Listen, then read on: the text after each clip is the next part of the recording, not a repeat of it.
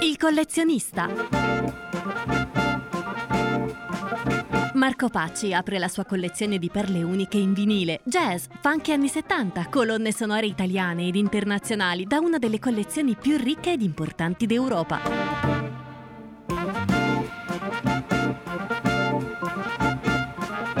Da un'idea di Marco Pacci con il supporto tecnico di Alberto Gaetti, anche in podcast su controradio.it e su Facebook.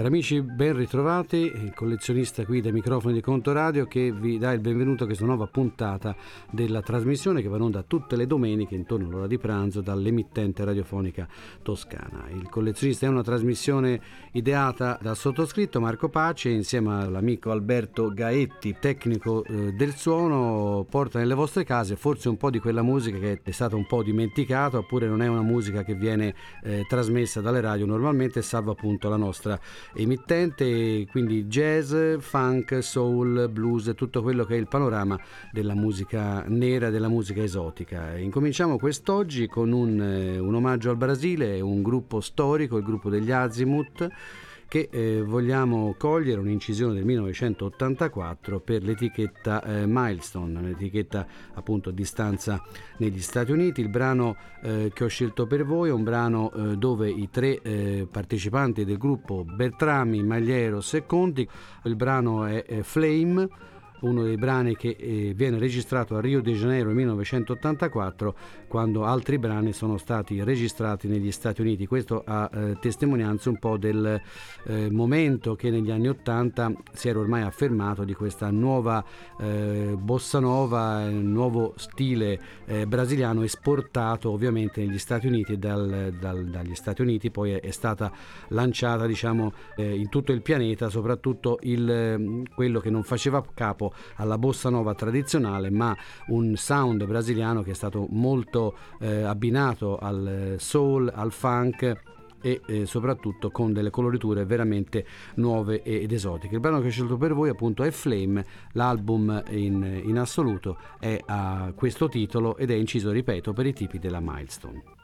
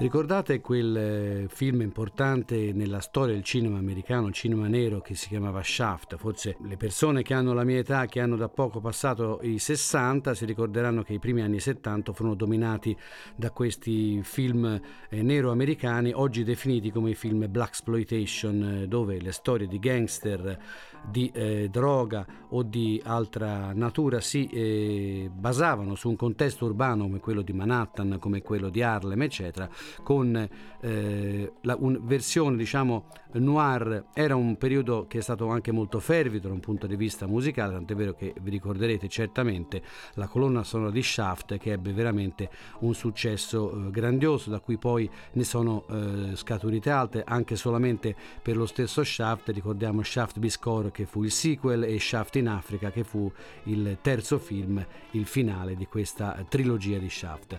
Vi ricorderete che l'artista, l'attore che impersonificava il detective nero era Richard Roundtree eh, l'attore si impegna negli stesso anno, nel 72, per un album per la MGM che eh, si intitola The Man from Shaft, ossia sugli allori di quel film lì questa sua incisione fra l'altro portata a compimento negli studi della MGM insieme a molti jazzisti, fra i quali ci sono Billy Harper, Joe Farrell, Jerry Dodgeon, Hubert Laws, insomma un cast che eh, militava sia negli studi televisivi ma anche in, eh, sui palcoscenici eh, jazzistici. Il brano che ho scelto per voi da questa incisione ha per titolo Peace in the Morning.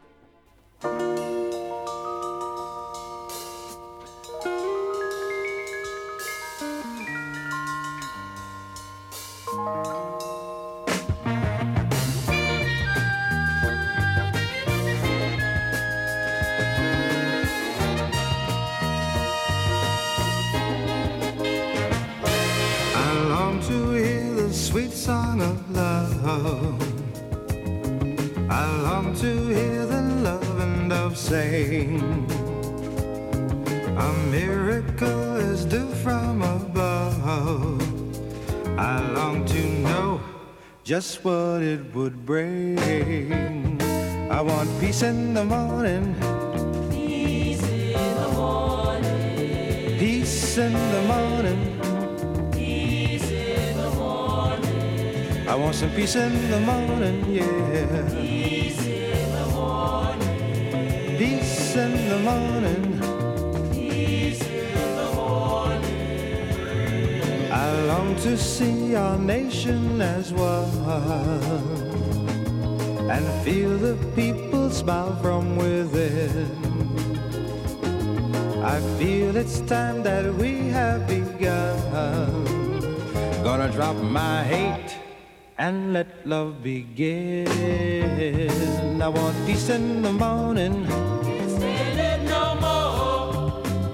I want some peace in the morning, yeah. No more.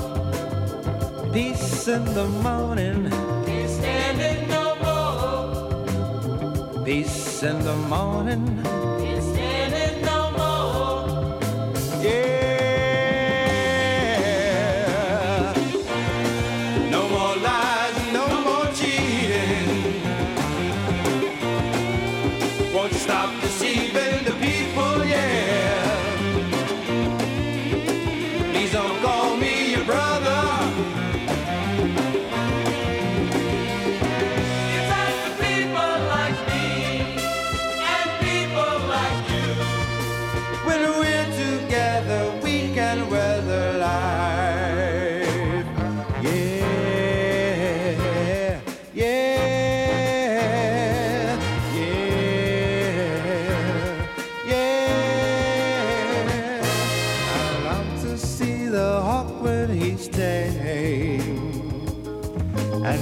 Be bored by peaceful skies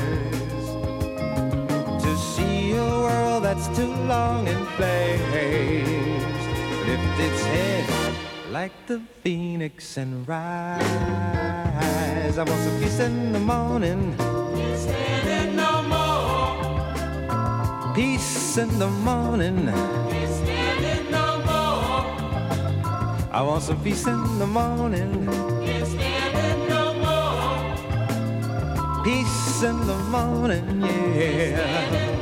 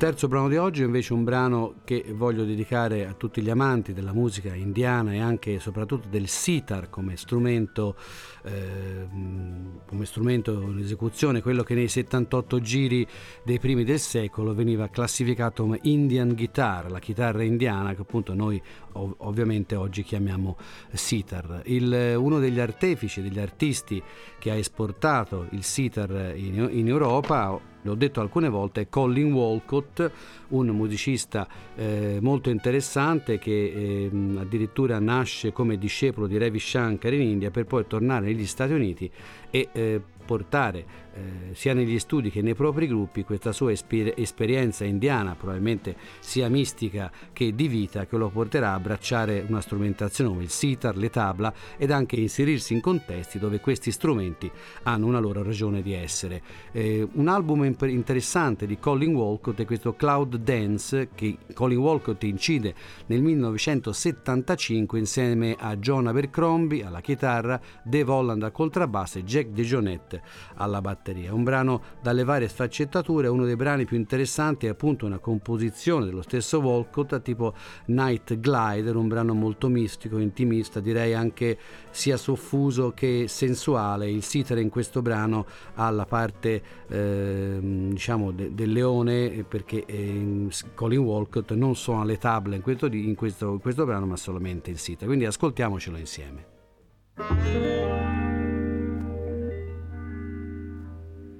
Bye.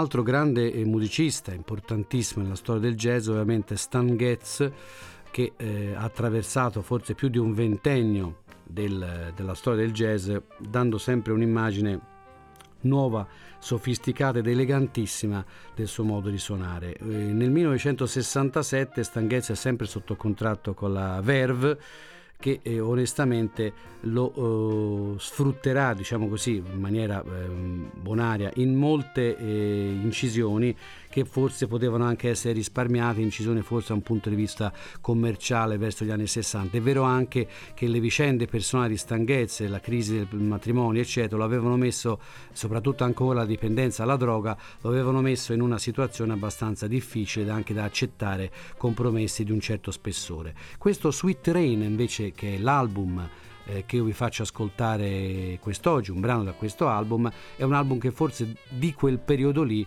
si eleva leggermente, non, fosse alto per i musicisti che suonano con Gates, vale a dire Ron Carter al contrabbasso onnipresente, eh, Grady Tate alla batteria e Ciccoria al piano. Il brano che ho scelto per voi da queste session del 67 è appunto Con Alma.